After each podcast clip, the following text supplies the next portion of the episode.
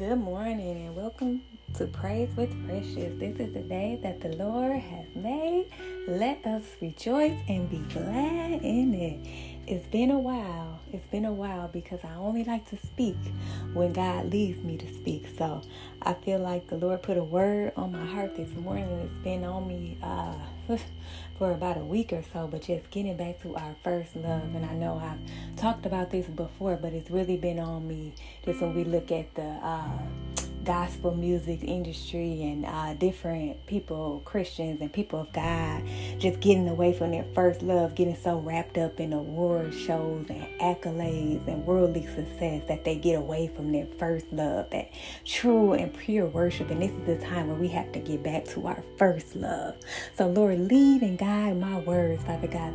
Make sure that I always keep you first, none of precious, but all of you, Father God. Lead and guide every step mine. Every word that I speak, let it be of you and nothing of me. In Jesus' mighty name I pray.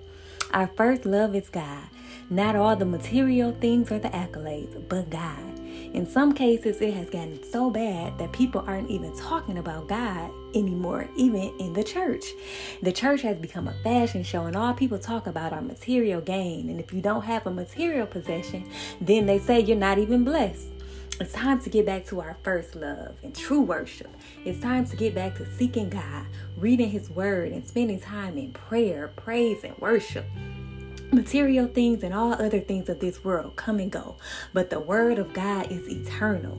God is eternal, and it's time to get back to our first love and to also choose this day who will we, who we will serve God or money. Let's get back to our first love and remember that spark, fire, joy, peace, how we felt when we first received salvation. Said yes and fell in love with Jesus. Let's get back to that pure place of thanksgiving and pure worship. Let's get back on our knees and faces and worshiping the Lord wholeheartedly. Let's get back to seeking God's face and not his hand. Let's get back to our first love. Let's forget about the accolades, the worldly success, and get back to purely worshiping our first love, Jesus. In the scripture, yet I hold this against you. You have forsaken the love you had at first. Consider how far you have fallen. Repent and do the things you did at first. If you do not repent, I will come to you and remove your lampstand from its place. Revelation 2 4 through 5. Please, people of God, let's get back to our first love, that true, that pure, wholehearted worship. Oh, Jesus, get us back to you, Father God. You are the center. Remind us, Father God, of our first love, Father God, which is you.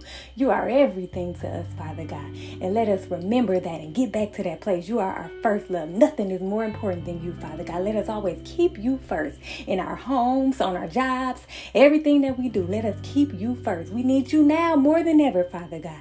In Jesus' mighty name, you are number one. You are Lord over my life.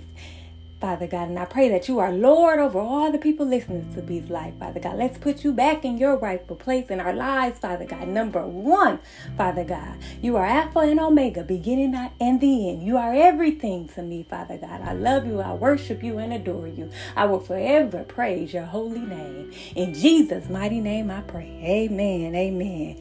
Peace, love, and blessings.